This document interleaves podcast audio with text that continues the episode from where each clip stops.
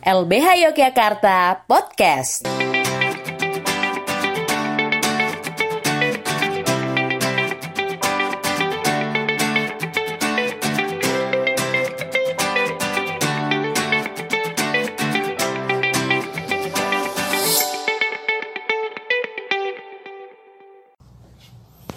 Oke teman-teman, kita kembali ketemu di live Instagram LBH Yogyakarta. Kita akan melakukan diskusi siang hari ini dengan YLBHI dan kita diberi kesempatan untuk melakukan diskusi dengan Ketua YLBHI-nya langsung, Mbak Asfinawati.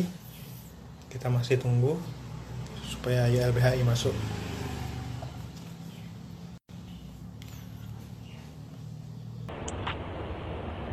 Halo Mbak Aswin, Halo Juan, lancar Mbak Aswin? Sementara lancar meskipun hujan deras di sini semoga Oh, nggak hujan tambah nggak kacau. Oh ya, oke. Eh, nggak ada masalah ya Mbak Aswin ya. Videonya keputar dengan baik, suara saya kedengaran dengan baik Mbak. Baik baik, aku baru baru gedein aja tadi. Oke, oke. Oke Mbak Aswin. Jadi teman-teman, hari ini kita, kami dari LBH Yogyakarta melakukan live Instagram, yaitu melakukan diskusi online dengan Yayasan Lembaga Bantuan Hukum Indonesia, dan sekarang kita sudah bersama Mbak Asfinawati dari Yayasan Lembaga Bantuan Hukum Indonesia. Kita akan diskusi terkait eh, bagaimana negara ini menangani COVID-19 karena semakin hari Ya.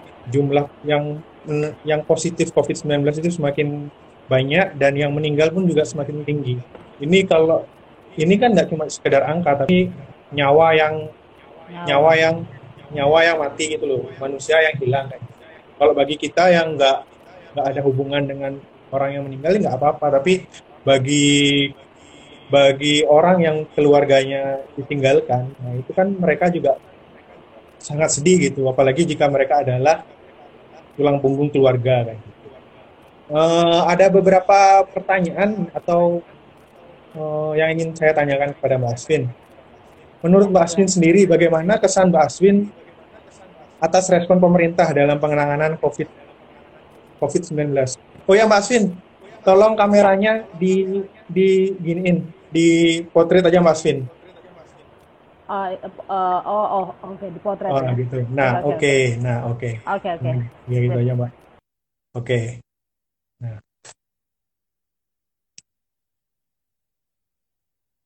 Nah, gitu. Oke, oke, Mbak.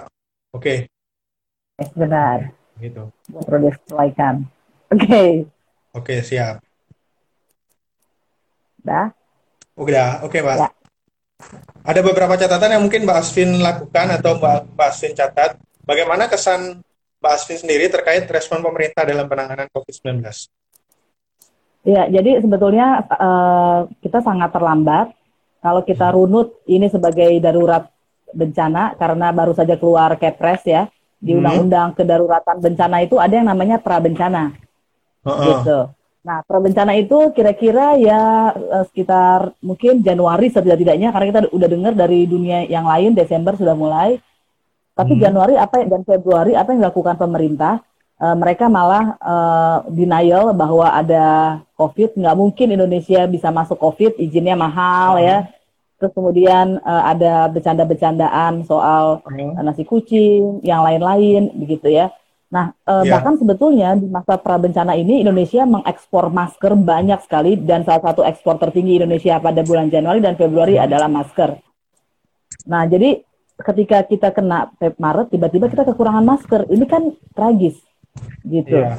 Dan eh, Iya. masalah yang lain eh, kita eh, bukannya mempersiapkan diri melakukan kekarantinaan kesehatan, kita malah tetap Hah? membuka penerbangan Jakarta Wuhan, Wuhan Jakarta sampai bulan Februari. Gitu. Ya.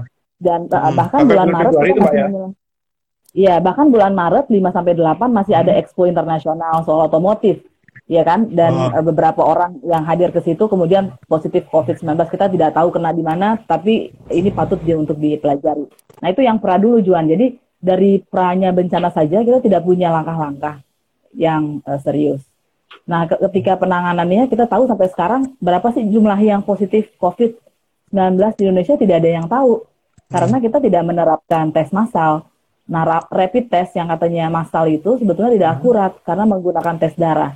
Gitu. Harusnya kan swab uh, cairan, cairan-cairan berada di mulut, di hidung gitu. Jadi uh, Indonesia termasuk yang tertinggi di dunia yang meninggal dan juga uh, tenaga kesehatan yang meninggal. Begitu mungkin ya sementara. Uh-uh.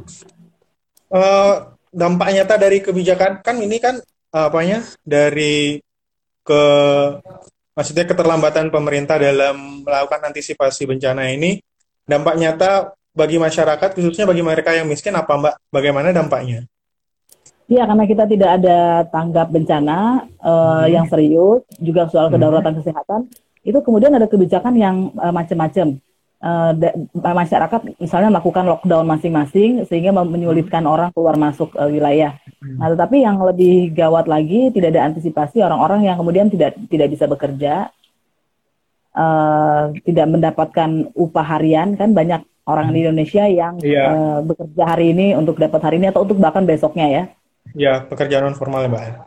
Betul, pekerjaan uh, pekerjaan-pekerjaan yang uh, harian itu ya.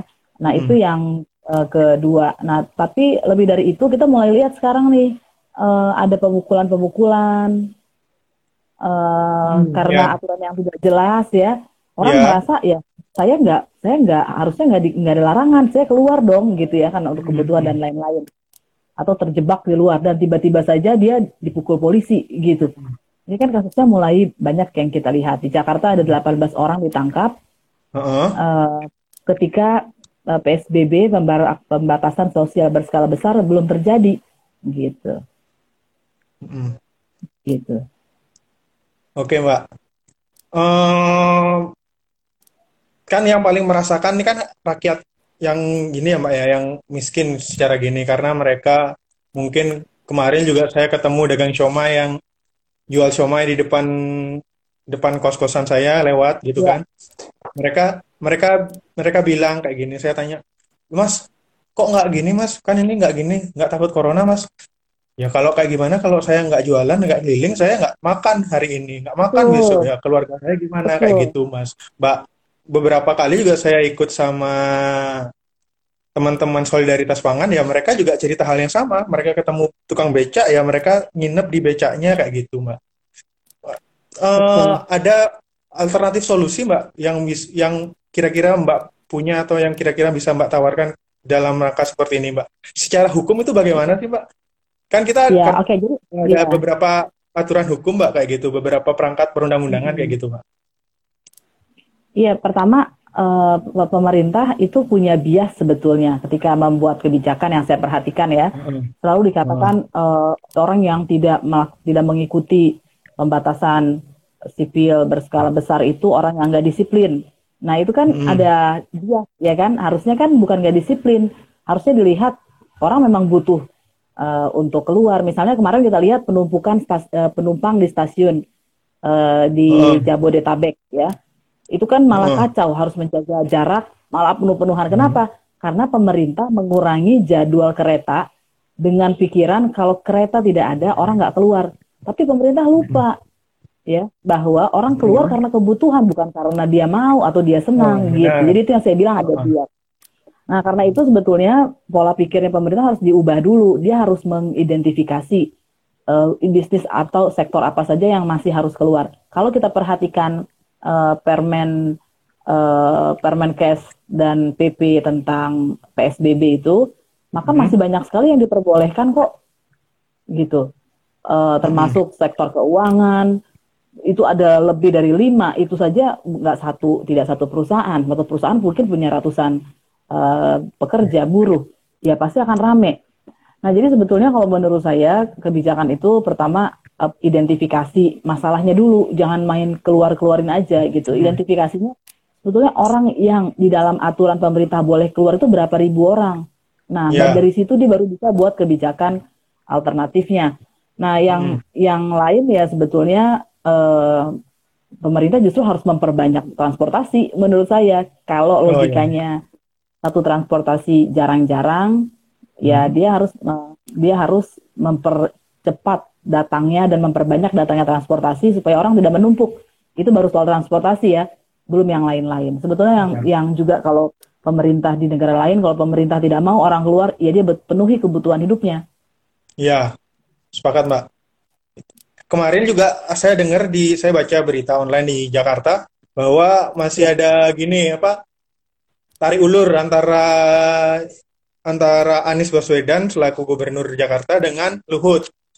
Katanya Gojek nggak boleh berlaku kata Luhut, tapi karena kebutuhan kan di tengah-tengah kondisi Ya. seperti ini, ya gimana kalau Gojek nggak di nggak bisa beroperasi kayak gitu ya masyarakat yang misalnya kayak anak-anak rantau kasihan mereka Ya. nggak bisa keluar keluar kayak gitu. Nah catatannya Mbak Ya. terkait hal ini bagaimana? Terkait Ya, apa betul. hubungan antara pemerintah pusat dan pemerintah daerah kayak gitu kan? Sepertinya ada tarik ulur kayak gitu Mbak. Iya betul. Jadi pemerintah apa, pemerintah DKI kan gubernur mengirimkan surat untuk minta karantina wilayah. Dan kalau karantina Hmm, hmm. wilayah diberikan, maka orang-orang di, di wilayah itu akan dapat pangan, dijamin pemerintah, Hmm. bahkan ternak-ternaknya pun dijamin pangannya. Nah setelah itu ditolak, kemudian eh, mengajukan PSBB pemerintah DKI.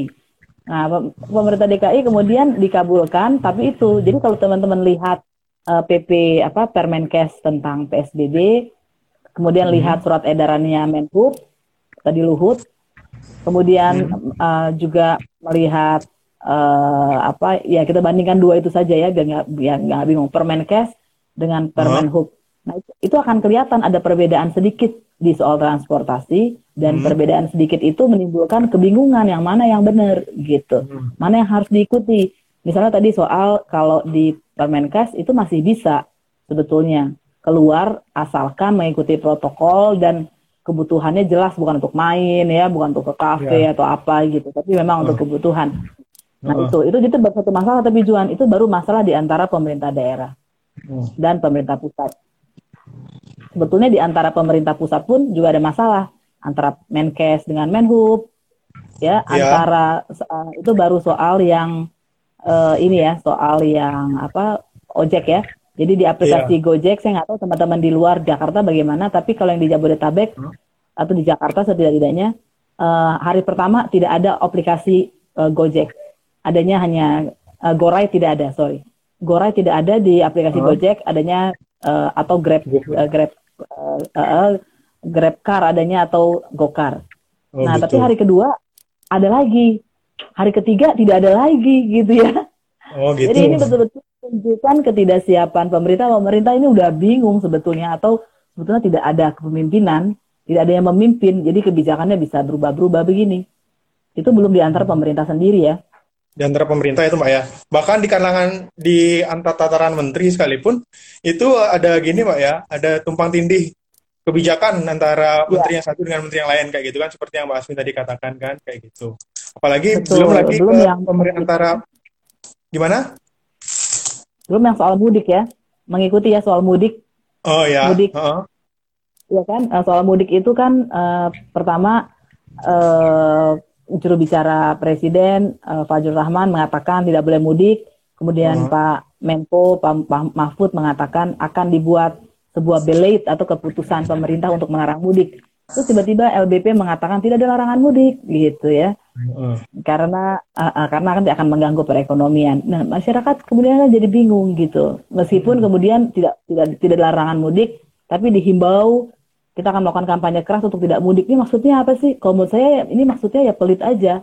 Karena kalau kita kalau dilarang mudik, artinya sebetulnya ada karantina wilayah untuk Jakarta dan dia harus Iya. menanggung pangan masyarakat di wilayah tersebut yang tidak mampu ya. Oke. Eh, terkait tadi kan antara eksekutif kan, Mbak. Sekarang saya mau tanya bagaimana gini kan apa banyak itu kepala daerah yang mulai mengambil inisiatif secara sendiri kayak gitu kan. Saya lihat seperti itu Mbak trennya kan bahwa mereka itu walaupun di secara perundang-undangan ada ketentuan bahwa bahwa instruksi dari pem- pemerintah pusat bahwa harus menunggu melihat keadaan kondisi pemerintah pusat, tapi eh, pemerintah daerah, kepala daerah itu mengambil keputusan sendiri gitu loh Mbak, tanpa memperhatikan eh, arahan atau instruksi dari pemerintah pusat. Catatan Mbak sendiri terkait hal ini bagaimana? Iya, pertama Antara nggak pem- heran mereka. Iya betul, itu betul. Satu lagi itu tidak heran ya karena eh, tidak ada kepemimpinan yang jelas, instruksi yang Hmm. jelas, yang konsisten dari pemerintah pusat. Ya, pemerintah daerah sebetulnya di dalam perundang-undangan juga punya kewajiban untuk melindungi warganya. Nanti kalau dia melakukan, dia salah, gitu ya. Hmm, hmm, hmm. Ya, ya. Itu betul sudah sudah tepat. Nah, masalahnya sebetulnya ada di pemerintah pusat menurut saya karena terlambat, baru sekitar hampir lima minggu dari pasien pertama yang diumumkan secara formal. Huh? Artinya sebetulnya sekarang para ahli mengatakan sebetulnya bukan 3 Maret loh, sepertinya Februari sebetulnya sudah ada pasien gitu ya. Hmm, ya. Nah jadi setidak-tidaknya hampir lima minggu baru ada kebijakan kekarantinaan kesehatan itu sudah itu sudah lambat sekali. Nah jadi nggak heran kalau kepala daerah membuat aturan masing-masing. Nah pertanyaannya eh, sekarang kenapa PP PSBB yang dikeluarkan pemerintah malah memberikan eh, kewajiban dulu kepada pemerintah daerah untuk memberikan surat Hmm. gitu. Harusnya itu tanggung jawab pemerintah. Pemerintah apalagi untuk yang nasional seperti ini ya, dia langsung menginstruksikan kita harus melakukan karantina wilayah di sini, kita harus PSBB di sini. Karena ini kan ah, tentang COVID. COVID itu pandemi yang menimpa seluruh Hmm. negara, seluruh dunia. Kecuali kalau ini menyangkut eh, apa ya, flu dulu ya, flu Singapura, flu Hong Kong atau apa gitu yang hanya terjadi di satu wilayah, ya itu benar kepala daerah yang bertanggung jawab. Tapi kalau sudah seperti ini COVID, masa kepala daerah harus ngajuin surat, ter- kemudian Menkes berunding dulu dengan gugus tugas kapan terjadinya itu kebijakan. Ya. Kan kemarin juga udah keluar gini Mbak apa? Kepres 12 2020 yang dibuat sama Jokowi kan Mbak. Nah, di Ya. salah satu uh, catatannya kan adalah di pasal 3 itu apa ketiga itu Gubernur, Bupati, dan Wali Kota sebagai Ketua Gugus Tugas Percepatan Penanganan Corona Virus di daerah dalam menentukan kebijakan di daerah masing-masing harus memperhatikan kebijakan pemerintah pusat kan. Nah ini kan ada tarik ulur. Di satu sisi mereka dikasih kewenangan seluas-luasnya, tapi di sisi lain dalam menetapkan kebijakan di daerah masing-masing harus memperhatikan kebijakan pemerintah pusat. Nah ini kan yang Betul. agak lucu kayak gitu kan. Bagaimana kok Betul. ini dikasih atau nggak dikasih wewenang nih pemerintah daerah kayak gitu? Iya betul. Jadi ini sebetulnya kayak semacam, iya ini sebetulnya kayak semacam babak baru, Wan. Jadi eh, sejak ditetapkan sebagai bencana nasional, Ya. Huh? maka sekarang tanggung jawabnya ada di BNPB. Dan BNPB menurut undang-undang eh, darurat eh, bencana, undang-undang apa ya eh, soal bencana bisa bisa memerintahkan me- menjadi komando dari semua instansi dan lembaga Hmm. gitu. Jadi sebetulnya kita masuk ke babak baru ini. Ini menarik sekali ya bahwa eh, artinya pemerintah sebetulnya kalau menurut saya mengakui bahwa skema skema sebelumnya di dalam PP PSBB dan eh, Permen eh, PSBB itu salah. Tadinya kan mereka berikan kepada pemerintah daerah gitu. Nah, sekarang mereka bilang oh enggak, sekarang harus di pusat. Tuh, Jadi ini ada memang ada ada pergantian kebijakan yang pasti akan lebih membingungkan lagi karena Hmm. yang satu berjalan pakai undang-undang kedaruratan kesehatan sehingga Hmm. kita lihat tuh Bogor, Depok, eh, Tangerang itu harus Bekasi harus minta dulu, Tangerang Selatan harus minta dulu baru dijawab pemerintah pusat. Ya. Tapi kemudian dia keluarin juga undang-undang yang mengatakan tanggung jawab ada di kami di BNPB tapi bukan di Ya. eh, kementerian. Saya Ya. kasihan juga ini kalau jadi daerah pasti pusing kepalanya. ya Mbak, bahkan di Jogja sendiri ini Mbak, eh, itu warga itu secara di desa-desa itu kan di gang-gang kayak gitu di jalan-jalan, mereka sendiri secara mandiri mereka melakukan lockdown di tempat Betul. mereka tinggal kayak gitu tuh loh, kayak gitu loh. Saya lihatnya ya mereka gimana ya, mereka kayaknya nggak percaya sama negara ini kayak gitu. Kok sudah pandemi seperti ini, malah kebijakannya ya kebijakannya ya kayak tarik ulur, tumpang tindih seperti itu, Pak. Iya, eh, ya itu mungkin juga karena selain nggak Hmm. percaya tidak ada kebijakan yang dibuat oleh eh, pemerintah. Jadi dalam kepanikan mereka membaca ada literasi, oh kita harus membentengi wilayah kita gitu ya. Iya, iya. Ini menarik sekali kalau kita dengerin ini dari ber- dari eh, banyak orang yang sudah ada di sini itu bagaimana kebijakan masing-masing. Jangan-jangan masing-masing daerah punya kebijakan yang berbeda-beda ya kan? Oh, oh, iya. Oh, oh. Oke, teman-teman, kalau teman-teman yang nonton live Instagram ini ada pertanyaan ke Mbak Asvin, nanti bisa ditulis saja di kolom komentarnya, supaya nanti kita bisa tanya atau kita bisa bahas bersama-sama dengan Mbak Asvin. Mumpung Mbak Asvinnya lagi ada di sini kayak gitu. Nah, sekarang kaitannya kaitannya dengan gini, Mbak.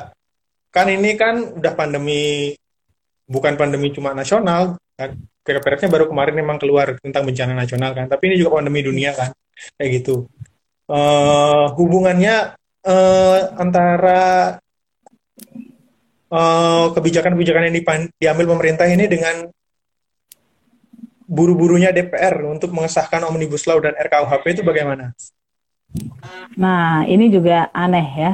Maksudnya hmm. ini tolongan ini menurut saya uh, hmm. DPR ngambil kesempatan mumpung lagi orang-orang nggak bisa keluar PSBB hmm. nggak bisa demo kayak September 2019 kita, kita selesaiin aja ini gitu ya. Hmm. Nah uh, sebetulnya kalau kita lihat uh, eh, DPR fungsi membuat undang-undang itu kan cuma satu dari dua fungsi lainnya yaitu yeah.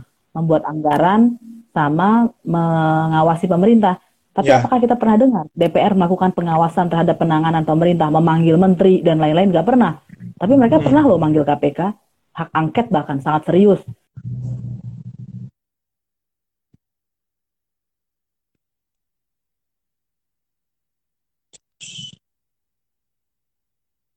Ya, halo Mbak. Tadi agak macet, Mbak. Ya, lanjut, Mbak. Ya, lanjut, lanjut. Tadi sampai di KPK. Halo? Ya lanjut, Mbak. Astaga.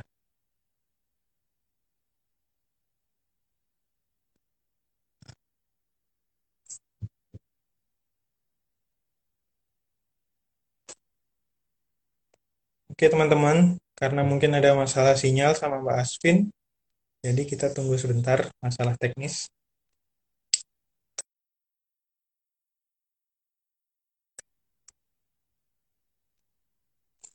Ada masalah sinyal di Mbak Asvin, jadi kita tunggu sebentar ya. Tadi kita sudah sampai di uh, bagaimana kebijakan-kebijakan yang diambil pemerintah ini terkait PSBB, terkait darurat sipil di tengah COVID-19 ini dengan uh, buru-burunya atau DPR yang buru-buru mengesahkan Omnibus Law dan RKUHP kayak gitu.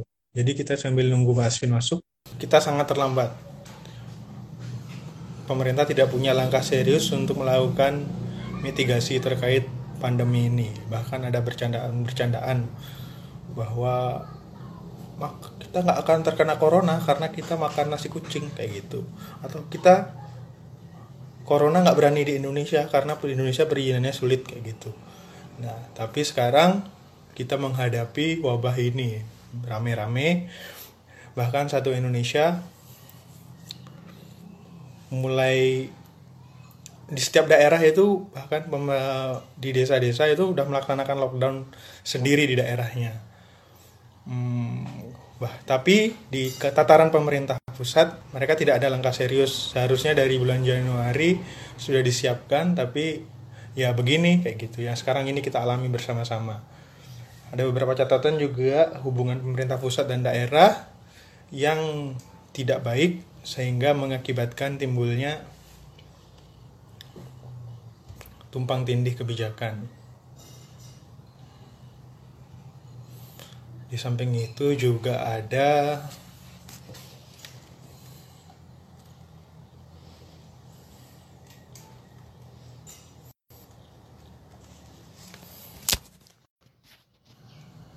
Bentar ya Mbak. Halo. Iya Mbak. Iya Mbak, nggak apa-apa.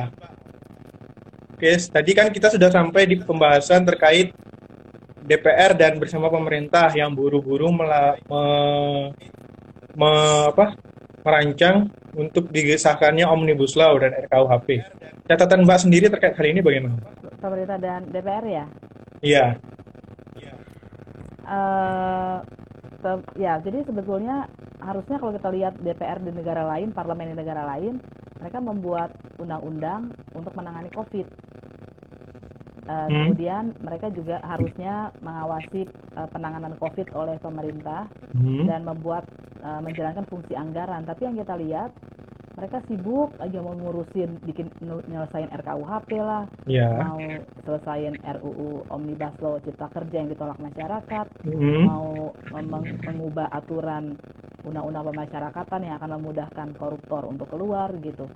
Nggak ada mereka men- menangani mengawasi penanganan pemerintah kan kita nggak pernah dengar ya. Ya. Eh, kita juga misalnya eh, New Zealand misalnya bikin sebuah undang-undang juga RUU Omnibus Law sama kayak Indonesia tapi bukan untuk cipta kerja dan lain-lain tapi untuk menangani COVID gitu kan. Untuk menangani COVID ya Mbak ya. Jadi bukan untuk cipta lapangan kerja atau ke apa menyederhanakan investasi kayak gitu Pak ya. Di New Iya, Zealand. mereka malah ma- malah di, enggak kalau di New Zealand mereka membuat RUU Omnibus Law untuk Oh. menangani COVID-19 untuk menangani corona. Oh gitu. Hmm. Jadi eh, eh, jadi mereka semua parlemen-parlemen di negara lain rata-rata fokus kepada penanganan COVID, mengawasi pemerintahnya seperti di Inggris. Kan itu tugasnya DPR eh, mengawasi eh, pemerintah.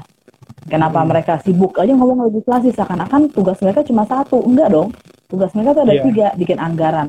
Ini malah pemerintah bikin perpu. Ke mana DPR? Harusnya DPR segera membuat revisi undang-undang eh, apa PBN waktu itu, bukannya malah lebih cepat pemerintah.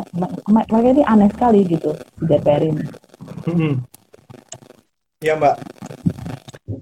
Kan kalau kita lihat Mbak, Mbak kalau boleh minta tolong, itu ada bunyi keresek-keresek, bunyi apa headsetnya itu dibenerin atau dicabut aja nggak usah pakai headset boleh Mbak? Oh, tapi takutnya kalau nggak pakai headset nggak kedengaran ya? Masih kresek-kresek kah? Masih keresek-keresek Mbak bunyinya? Oh iya? Iya. Bentar. Nah udah, Sekarang masih? Nah udah, oke. Masih masih keresek-keresek Mbak? Oh oke, tapi nanti oke. Oke nggak apa-apa. Kedengeran? Kedengeran Mbak? Nggak kedengeran. Mbak? Ya pakai pakai headsetnya Mbak. Iya, Pakai iya, headsetnya Mbak. Iya nggak kedengeran Mbak. Ya udah nggak apa-apa Mbak. Nanti pakai headset aja. Iya. Oke, Teh. Banyak masalah teknis ini. Oke. Iya Mbak. Oke, kita lanjut Mbak ya. Eh, Iya. Terkait hal ini kan, eh, pemerintah kan karena aji mumpung ini saat masyarakat di rumah karena takut virus dan nggak mungkin kan pasti gelombang protesnya mas- masyarakat kan nggak kayak yang waktu aksi reformasi di korupsi atau ak- aksi-aksi yang kemarin kayak gitu kan karena masyarakat pasti kan memikirkan kesehatan fisiknya dan jiwanya gitu loh mbak nah kayak gini kan harusnya pemerintah itu fokus ke penanganan covid kayak gitu mbak tapi malah mereka kenceng bikin omnibus law kayak gitu Eh, terus ini kan investasi mbak Tap- eh, Iya. tapi mbak pemerintah itu eh, gencar untuk saya rasa nggak ada nyambung-nyambungnya gitu loh Mbak. Pemerintah gencar membuat untuk membang apa membuat omnibus law, tapi di saat yang bersamaan perekonomian negara ini lagi jatuh-jatuhnya karena daya konsumsi masyarakat menurun, daya produksi masyarakat menurun, banyak perusahaan juga sedang melakukan PHK terhadap eh, pekerjanya, tapi pemerintah justru eh, mengambil kebijakan yang bertolak belakang kayak gitu Mbak. Gimana menurut Mbak Asvin sendiri? Iya, jadi ini sebetulnya sudah kita perhatikan dari lama ya. Harusnya pemerintah itu menyesuaikan dengan kebutuhan masyarakat. Tapi sayang sekali saya harus katakan sudah dari bertahun-tahun lalu kejadiannya bukan begitu, ceritanya bukan begitu. Mereka malah membuat berbagai tindakan yang makin memiskinkan masyarakat. Buktinya apa? Hmm. Ya, eh, u- udah jangan lupa RUU Omnibus Law itu cipta kerja itu dari pemerintah loh, itu inisiatif pemerintah.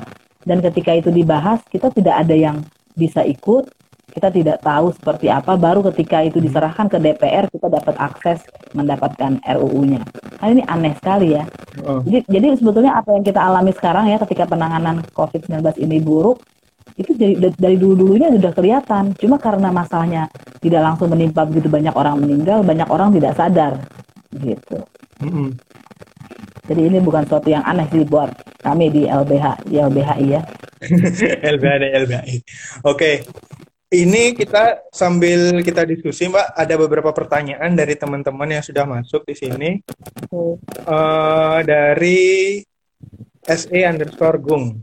Bagaimana tanggapan Mbak Asvin tentang surat edaran yang dikeluarkan oleh Kemenaker terkait COVID? Yang faktanya banyak perusahaan merumahkan pekerjanya dengan mengurangi haknya sebagai pekerja. Tanggapan Mbak Asvin sendiri atau bacaan Asvin sendiri terkait hal ini bagaimana? Ya kalau kita lihat surat edarannya kan sebenarnya juga nggak tegas Heeh. ya. Secara saya kalau melihat surat edaran itu secara implisit sebetulnya dia mau mengatakan pada tahap tertentu ya lakukan aja apa yang mau kamu lakukan itu tafsir saya terhadap surat edaran itu. Mm-mm. memang surat edaran itu eh, cepat dan sesuai konteks gitu ya, tapi pada akhirnya dia tidak cukup memberikan eh, memberikan apa pegangan Hmm. agar orang tidak dirumahkan dan di PHK.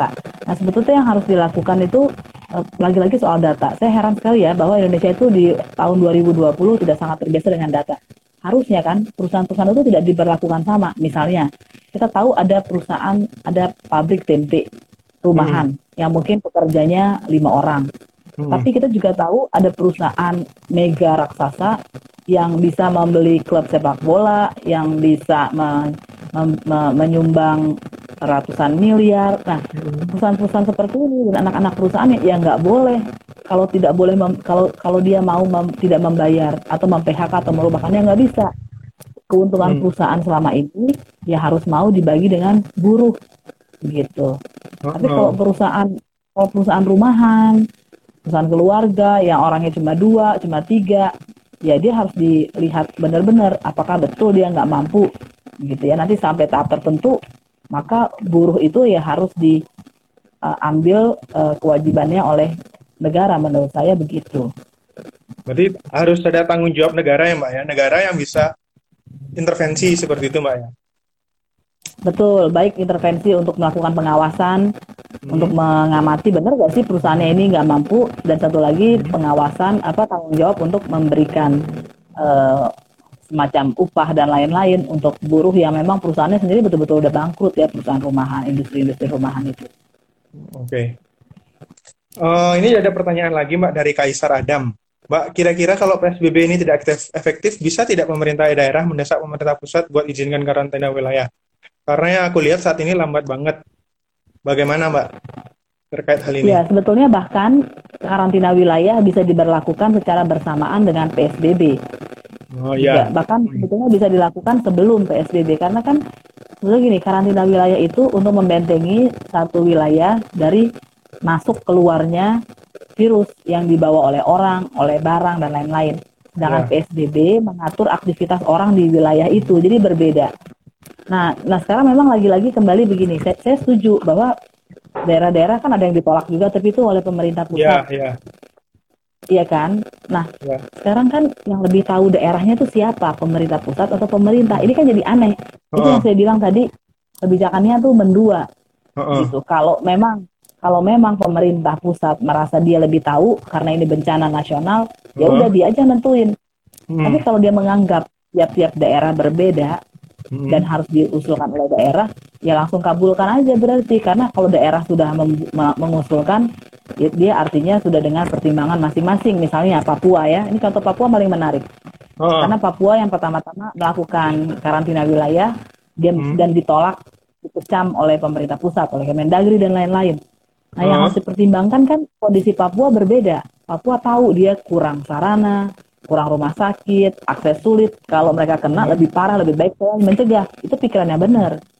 Gitu. Jadi Hmm. memang ada ambivalen. Dan kalau terus-terusan begini, ya masyarakat pasti akan jadi korban ini. Akan sudah jadi korban dan akan terus bertambah. Semoga sih tidak. Iya, semoga saja tidak, Mbak. Eh, kalau Mbak lihat sendiri kan, ini Papua pertama kali kan melakukan karantina wilayah tanpa melakukan koordinasi seperti terlebih dahulu dengan pemerintah pusat. Eh, apakah Mbak Aspin melihat akan ada tren seperti ini yang dilakukan oleh pemerintah daerah di di daerah lain seperti itu, Mbak?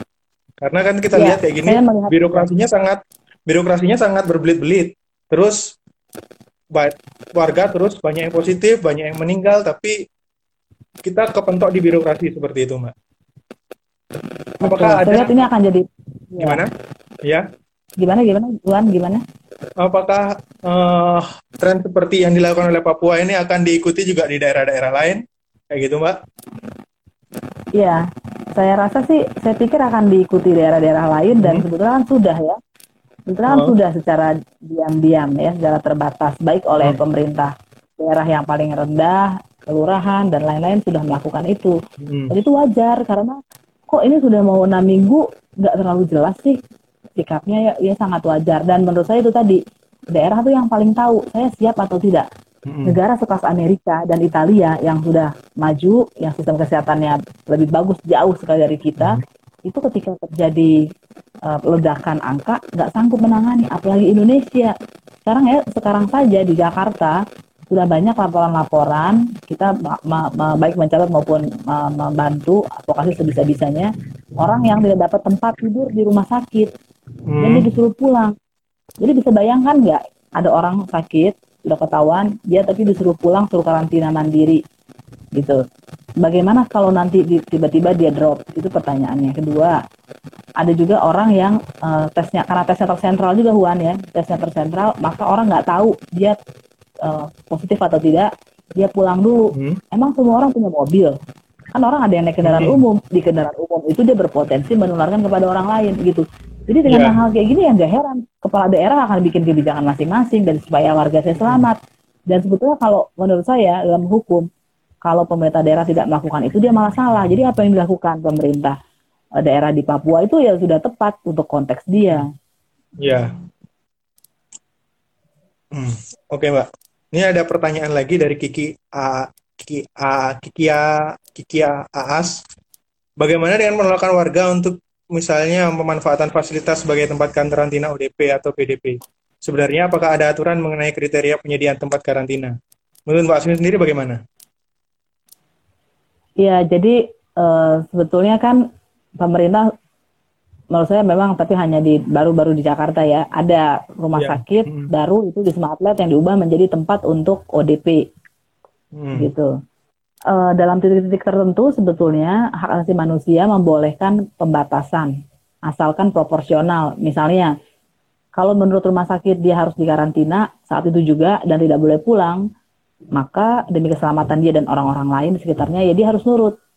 Kalau dia nggak nurut gimana? Negara boleh memaksa, tapi tidak boleh dengan kekerasan, nggak boleh dipukul. Kan kita sekarang melihat tuh video beredar tuh eh, di mana ya di Manggarai Barat ya kalau nggak salah Oh, yang orang dipukul di- oleh polisi ya. Hmm. eh, karena ma- masih ada di luar. Padahal dia masuk ke suatu daerah nggak bisa pulang jadi harus nginep di situ nggak ada fasilitas. Nah hal-hal seperti ini yang eh, pasti akan menjadi bias kebijakan. Jadi Hmm. harus ada instruksi sebetulnya dari presiden. Polisi tidak boleh polisi satpol pp TNI siapa pun yang ada di lapangan itu tidak boleh menggunakan kekerasan. Karena eh, itu tadi yang biasnya. Ini rakyat bukan yang nggak mau nurut banyak kondisi-kondisi yang nggak bisa dibayangkan pemerintah. Ya. ada orang Ya. mudik ditolak Hmm. ya kan? Ada orang mudik ditolak. Oh, dia mau ke mana? Dia harus balik lagi. Pas balik lagi dia dipukul misalnya. Atau dia dimarahin. Dia kan? Bingung. Jadi rakyat bingung. Mm. Karena untuk mereka keluar kan karena beralasan gitu ya Mbak ya. Karena mereka mau nyari duit atau mereka harus keliling kayak gitu untuk jualan atau misalnya untuk usaha kayak gitu kan. Mereka nggak bisa diam di rumah. Kalau diam di rumah terus ya habis beras mereka, gula mereka, minyak mereka untuk masak nggak bisa gitu kan Mbak.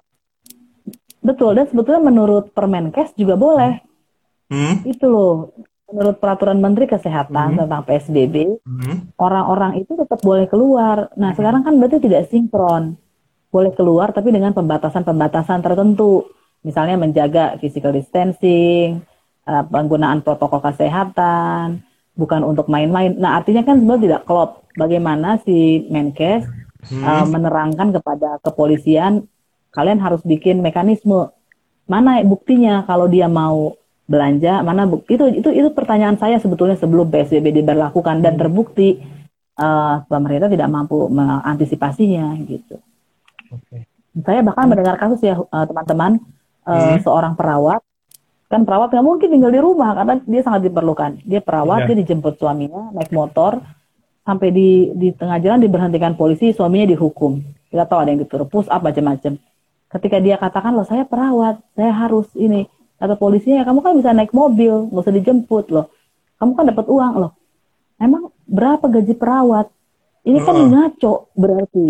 Iya, Kalau tenaga ngaco. kesehatan dipersulit juga, ini kan ngaco sekali. gitu. Iya, ngawur, Jadi Pak. sebaiknya sebetulnya betul daripada DPR sibuk-sibuk bikin legislasi yang juga nanti akan membuat rakyat sengsara, jadi harusnya mengawasi pelaksanaan ini. Hmm. Panggil Kapolri, Anda melakukan apa skemanya, mekanisme, kasih pertanyaan-pertanyaan. Kalau begini bagaimana, bagaimana, ketahuan itu nanti punya nggak skema. Dia panggil Kemendagri, dia panggil semua menteri-menteri. Kalau sekarang kan beredar surat, 11 menteri dipanggil untuk rapat soal omnibus. Jadi menteri-menteri ini udah lagi sibuk kerja, diganggu lagi ngomongin omnibus.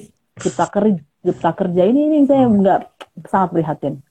Ya, bahkan sekarang pemerintah itu ini ada pertanyaan lagi Mbak terkait kartu prakerja ini. Bagaimana tanggapan Mbak Aswin terhadap kartu prakerja untuk para buruh yang di PHK pada saat COVID-19 ini? Pemerintah kan sudah menerbitkan kartu prakerja Mbak, dan itu banyak mendaftarnya kayak gitu Mbak.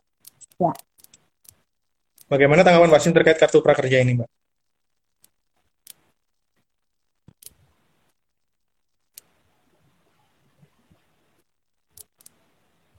Ya, Halo? kita harus hati. Ya, halo, halo.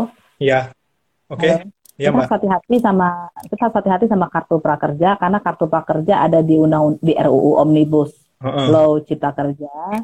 Eh, selain itu, yang saya baca akan ada orang yang ditolak untuk mendapatkan kartu ini. Artinya ada seleksi, gitu. Jadi artinya kartu peker- ke- prakerja ini bukan bagian dari pemenuhan kewajiban karena ada seleksi. Ada orang yang akan ditolak. Kedua, setelah mendapatkan kartu prakerja dia akan dimagangkan. Ada berapa tuh berapa bulan, berapa bulan.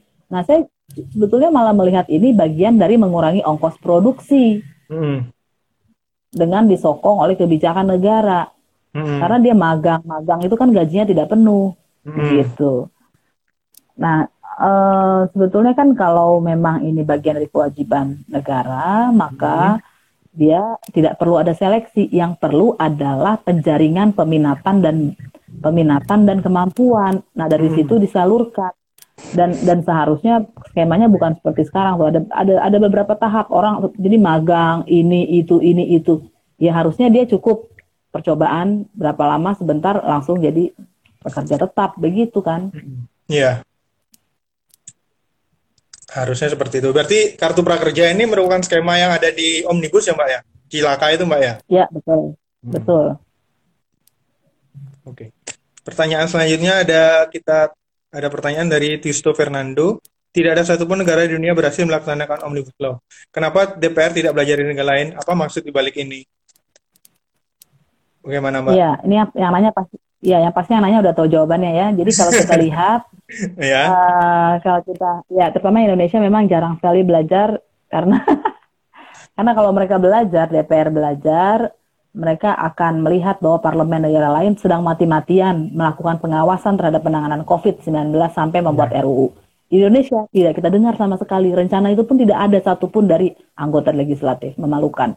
Yang kedua, untuk apa? Kalau kita lihat isinya, maka eh, kalau Omnibus Law berlaku, maka eh, perampasan tanah masyarakat atas nama pengadaan umum akan sangat mudah karena diperluas namanya pengadaan umum.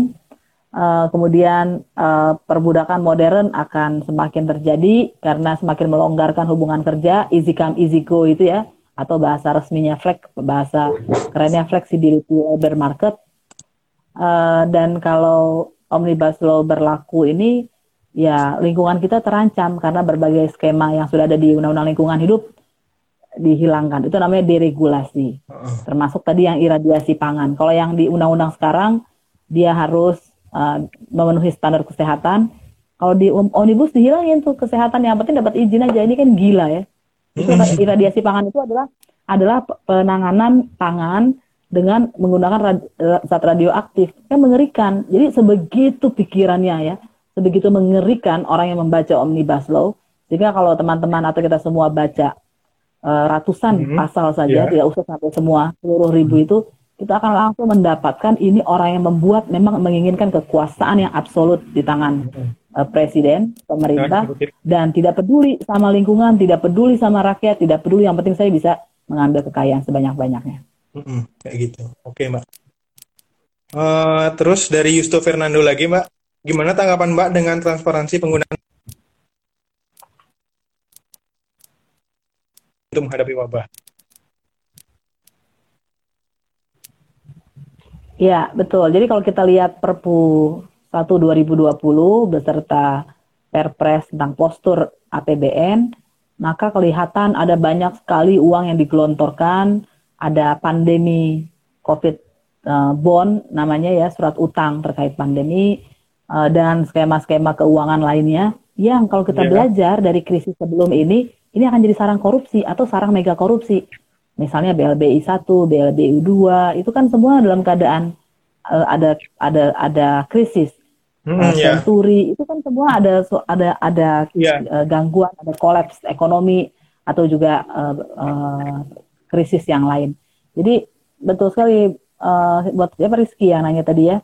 Habis ini bukan hanya kolaps ekonomi, tapi kita harus siap-siap uang negara dikemplang sangat banyak gitu. Misalnya Hmm. kita kan baca nih akhir-akhir ini di medsos beredar staf sus presiden uh, memberikan surat edaran uh, untuk menggunakan perusahaannya sendiri untuk sebuah program. Ini kan udah terjadi, yang pada akhirnya Ya, staf sus tersebut minta maaf. Itu kan tidak akan korupsi, kenapa minta maaf? Harusnya ditangkap. ya, Mbak. Ya, Mbak. Terus ada pertanyaan lagi, Mbak. Bagaimana bacaan Ya. Asvin tentang kepemimpinan perempuan di negara-negara lain dalam menghadapi pandemi? Berkaca dengan situasi nasional yang sangat maskulin, mulai dari juru bicara bahkan menteri. Iya, ini juga menarik karena ada eh, orang-orang yang kemudian melihat negara-negara mana sih yang cukup berhasil melakukan penanganan eh, yang yang dan dan kemudian muncul eh, di situ analisis gender bahwa kepala negara, kepala pemerintahan yang eh, perempuan eh, banyak sekali yang penanganannya cukup baik. Nah, ini mungkin kalau kita kaitkan dengan filsafat feminis, ini adalah kaitannya dengan empati ya, bagaimana dan ini di ini ini dan ini ada risetnya juga bagaimana uh, perempuan diminta untuk bersikap, laki-laki diminta untuk bersikap untuk hal yang sama dan perempuan lebih mengedepankan empatinya.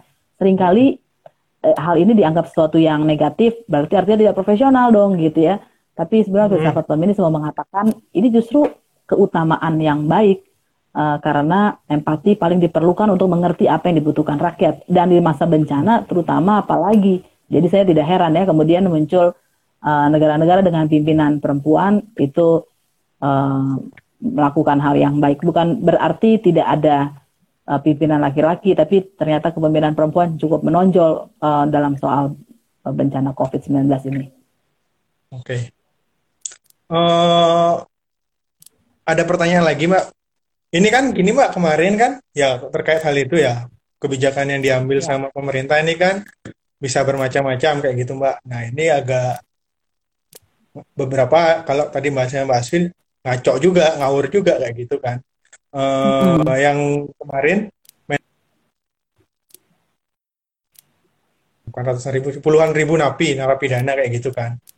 Eh, karena dasarnya mereka sih karena COVID-19 ini. Tanggapan Mbak Asvin sendiri terkait pembebasan narapidana ini bagaimana, Mbak?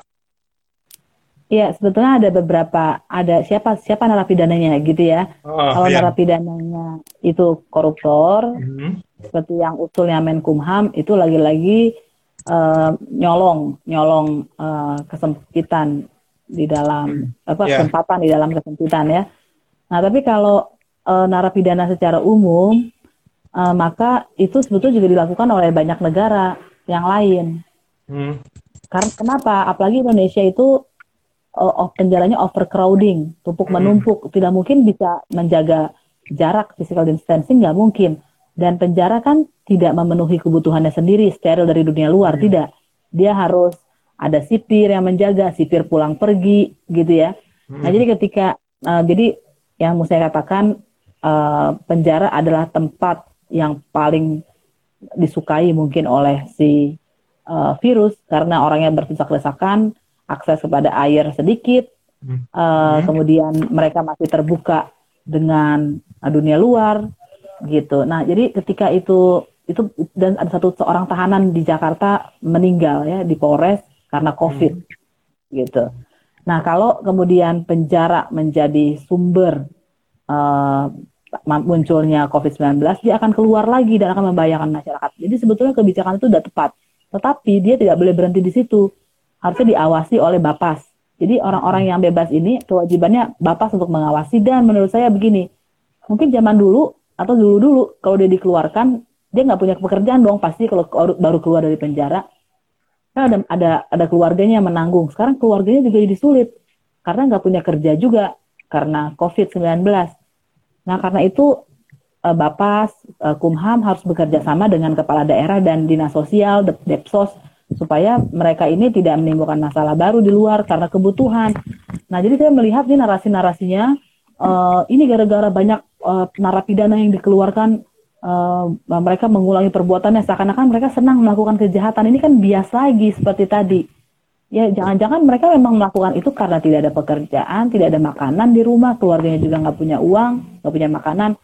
Nah, jadi pemerintah harus intervensi lagi gitu. Jadi nggak berhenti di tapi mengajak Depsos, Dinsos, kepala daerah untuk melakukan penanganan dan juga pastinya Bapas untuk mengawasi mereka. Terkait pembebasan napi ini Mbak, kan ada dan status darurat sipil yang akan diambil oleh diambil oleh kebijakan yang diambil oleh negara. Apa kaitannya hubungan? Apakah ada hubungan antara pembebasan napi dengan status darurat sipil? Karena kalau darurat sipil kan pertimbangannya kan bukan kesehatan atau bukan ekonomi ya, tapi pertimbangannya kan keamanan kayak gitu, Mbak. Uh, apakah ada hubungan antara hmm. oh ya nanti kalau napinya dibebaskan kita bisa lebih mudah untuk menetapkan darurat sipil negara ini. Hmm. Kayak gitu, Mbak. Bagaimana ya, bacaan Mbak ya. sendiri? Ya, narasi-narasi ini banyak beredar di masyarakat uh -huh. ya, spekulasi-spekulasi seperti ini. Uh -huh. Saya pikir itu soal darurat. So, jadi gini, apakah pembebasan ini untuk mendorong darurat sipil? Saya pikir mungkin tidak.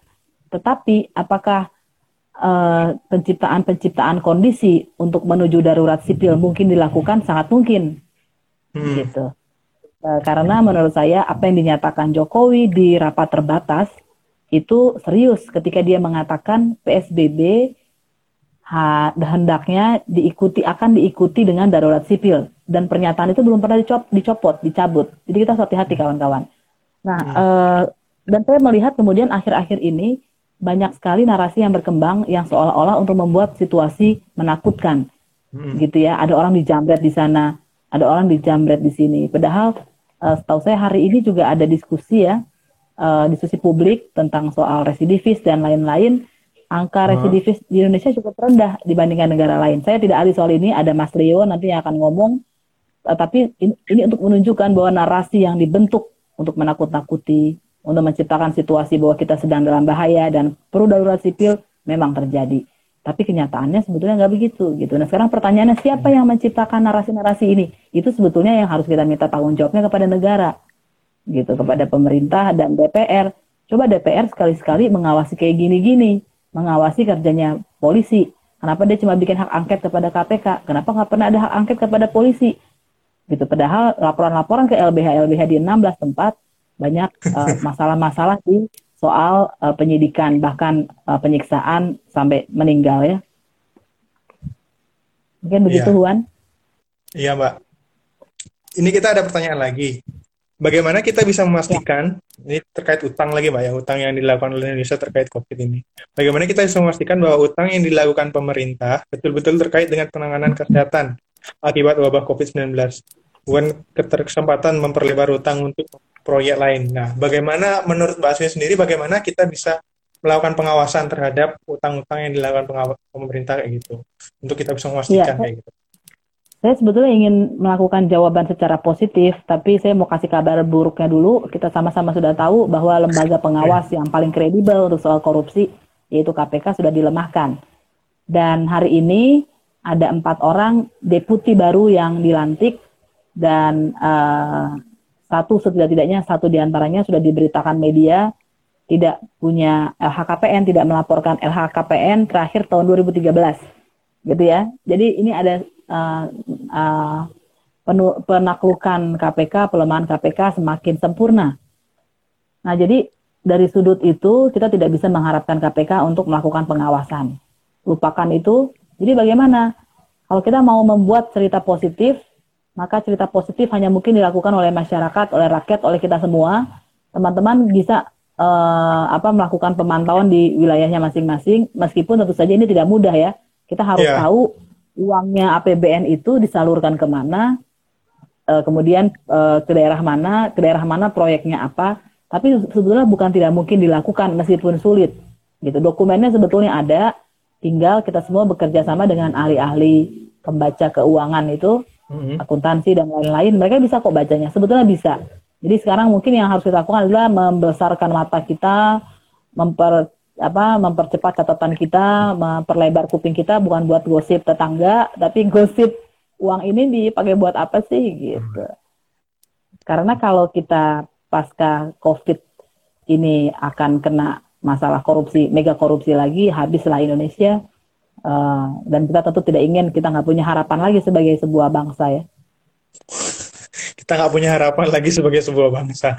Mengerikan sekali, Ya, Mbak. jangan pak, ya jangan sampai maksudnya. Ya karena eh, kalau kita baca dengan serius berita-berita di dunia tentang COVID, ini Hmm. ancaman yang serius buat peradaban, eh, kejatuhan ekonomi yang akan menyeret seluruh negara ke dalam keterpurukan dan ya begitu ya. Kalau eh, zaman 1998 yang hancur adalah eh, yang terkait dengan ekonomi global, tapi mungkin di masa sekarang lebih sulit karena orang tidak bisa keluar, eh, terutama di perkotaan ya, di Mhm. perkotaan untuk untuk kalau ada orang di negara-negara lain orang yang punya uang tidak bisa mendapatkan pangan, gitu ya. Ada orang-orang Mhm. yang punya pangan tidak bisa mengirimkan atau menjualnya, eh, sehingga kita lihat misalnya di Belanda eh, tontonan bunga itu dibakar, dibuang ke tempat sampah. Ya, jadi ini ini serius gitu. Karena itu kenapa kenapa pasti LBH Jogja, LBH LBH lain, LBH dan LBH LBH LBH itu cerewet ini ya karena eh, kita sadar betapa seriusnya persoalan ini. Hmm. Iya, Mbak. Ini terkait ada dari Hari Smart. Menurut Mbak sendiri, apabila perusahaan mengambil keuntungan dengan adanya COVID-19 ini bagaimana, Mbak? Contohnya misalnya gaji karyawan dipotong dengan alasan adanya COVID-19 atau tidak diberikan pesangon. Gimana, Mbak? Iya, jadi eh, itu, itu yang saya bilang eh, harus ada assessment yang sangat serius dan Hmm. sebetulnya di negara-negara yang yang yang yang tripartitnya benar, tripartit itu sebetulnya jalan yang jalan yang bagus. Tapi Hmm. kan masalahnya di Indonesia serikat buruhnya kadang-kadang bukan serikat buruh yang independen yang diajak, tapi yang eh, abal-abal gitulah ya, gitu, yang yang eh, peng- eh, po- yang yang pimpinannya juga pengusaha. Ya, jadi sulit di Indonesia. Nah, karena itu sebenarnya kita harus mendesak pemerintah untuk melakukan assessment kepada perusahaan itu. Betul nggak dia nggak punya aset? Betul nggak dia tidak punya keuntungan? Selama ini keuntungannya kan sudah memperkaya pemilik perusahaan. Saatnya dong mereka membayar kepada buruh gitu. Nah, meskipun tentu saja saya bilang tadi selalu ada pengecualian kalau ini adalah perusahaan cuma dua orang, eh, lima orang gitu ya, yang memang betul-betul orangnya sendiri bangkrut, si pemiliknya perusahaan-perusahaan. Ya kayak, ya kan kayak misalnya ada pabrik tempe itu kan pabrik juga namanya. Iya. Saya pernah tinggal di sebelah di sebelah orang yang memproduksi tempe. eh, pekerjanya eh, empat orang, yang satu dari dari luar, eh, tiga lain anggota keluarga. Nah, ada hal-hal seperti ini yang memang harus dipertimbangkan. Tapi kita harus hati-hati juga, jangan sampai perusahaan-perusahaan besar itu berlindung di balik perusahaan-perusahaan apa namanya usaha-usaha rumahan ini. Oh, oke, Mbak. Jadi ya caranya ya kita kita harus mendesak eh, pemerintah untuk bertanggung jawab gitu. Kan eh, pri- prinsipnya kalau perusahaannya yang tidak sanggup betul-betul gitu ya eh, bisa ada di, ada diskusi gitu. Diskusinya bisa macam-macam itu nanti. Oke. Eh, di tengah kayak gini, apa yang bisa kita lakukan, Mbak? Misalnya gerakan rakyat seperti apa yang bisa kita lakukan? Karena kan sejauh ini cuma online-online seperti ini saja kan yang bisa kita lakukan karena kita nggak boleh keluar kayak gitu. Di samping sisi lain, masyarakat-masyarakat yang kelas menengah ke bawah itu kan mereka nggak misalnya nggak nggak punya privilege seperti kita gitu loh mbak. Punya wifi atau punya akses internet yang kuota yang cukup kayak gitu mbak. Nah mereka sebenarnya kan yang tertindas seperti itu. Nah uh, bagaimana kita menjangkau mereka gitu loh mbak? Menurut mbak Aswin sendiri. Ya ini pertanyaan yang sulit ya pertanyaan sangat baik dan dan paling sulit karena sangat real uh, menurut saya jadi begini kita bisa menjalankan uh, resep zaman dulu resep zaman dulu apa itu dari mulut ke mulut hmm, atau iya. sistem yeah. sel. Jadi misalnya kita ini di LBH Jogja ada misalnya 20 orang. 20 orang artinya tinggal di 20 RT, semoga berbeda-beda. Maka teman-teman punya tugas mengawal 20 RT. Misalnya Juan di tempat tinggalnya akan uh, mulai menceritakan atau melakukan pendataan atau apa pun ke orang di kiri kanan depan belakang Sesudah hmm. beres, minta mereka lagi, lagi, lagi, lagi, lagi. Nah, itu bisa terjadi. Yang kedua, tentu, tentu saja kita tetap perlu melakukan advokasi struktural. Uh, jangan lupa revolusi uh, revolusi Mesir itu itu terjadi karena online ini gitu kemarahan publik muncul. Yeah. Memang pada saat yeah. itu yang off, yang online itu kemudian ada offline-nya ya uh, di lap, di mereka di lapangan Tehran itu. Nah, uh, tetapi uh, yang yang mau saya katakan juga kita juga bisa melakukan advokasi yang seakan-akan sederhana tapi penting. Misalnya apa? Minta negara menggratiskan kuota sehingga akhirnya orang-orang miskin pun bisa menggunakan kuota tidak terbatas dan kita bisa berkomunikasi dengan mereka. Itu cuma itu salah satu contoh-contoh sederhana menurut saya yang mungkin seakan-akan sepele, nggak penting, tapi dia bisa mempengaruhi yang lainnya. Kalau terkait gini Mbak, adakah peluang gugatan hukum terhadap pemerintah pusat? Kan tadi kita bicara konteks gerakan rakyatnya ya. Gugatan hukum misalnya ya. kepada pemerintah pusat dan pemerintah daerah atas pelambanan pemerintah mungkin dalam penanganan COVID-19 ini bagaimana Mbak? Mbak yang Mbak ya, lihat sendiri. Kalau, ya sebetulnya besar sekali. Jadi di negara-negara lain pun bahkan ada dakwaan pembunuhan kepada orang-orang tertentu. Misalnya begini, ada uh, ada tes tes disembunyikan ya kan kan uh, juru bicara mengatakan begini saya tidak berbohong tapi saya mengatur kapan informasi saya katakan uh -uh. nah di dalam uh, kalau ini politik ya itu masih lumayan ini bukan politik ini virus yang dilawan hmm. gitu hmm. virus yang dilawan masih pakai jurus buzzer. Kan hmm. gila. Iya iya. Nah ketika ketika informasi di keep disimpan dikeluarkan terlambat menyebabkan orang itu menulari orang lain karena tidak tahu dia positif itu sebetulnya bisa kena pembunuhan karena kelalaian. Hati-hati. Gitu. Apalagi cuma gugatan. Gugatan sangat mungkin terjadi. Ada banyak sekali bukti-bukti bahwa Indonesia gagal melakukan pra bencana seperti yang dimandatkan undang-undang uh, tanggap uh, bencana gitu dan masih banyak lagi tadi yang kita bahas di awal. Oke. Okay. Uh, Mbak, nanti kan ini kan karena sudah mau sejam, jadi karena ya. kebijakan dari Instagramnya, sebelum sejam, biasanya kalau sudah sejam, live Instagramnya itu akan mati secara otomatis. Ya. Jadi sebentar lagi kita akan mati dulu, terus nanti kita setelah ini kita lanjut lagi ya Mbak. Oke. Oh, Oke. Okay. Oke. Okay. Oke teman-teman, nanti kita akan lanjut lagi diskusi sama Mbak Asvin. Kalau teman-teman masih ada yang mau bertanya atau beberapa hal terkait uh, ketenaga kerjaan terkait bagaimana kebijakan pemerintah yang akan pemerintah ambil adakah bagaimana teman-teman nanti bisa tanyakan ke sini setelah ini kita akan kembali kita akan live lagi sama Mbak Asvin untuk membahas beberapa hal oke terima kasih Mbak Asvin kita close terima kasih Wak.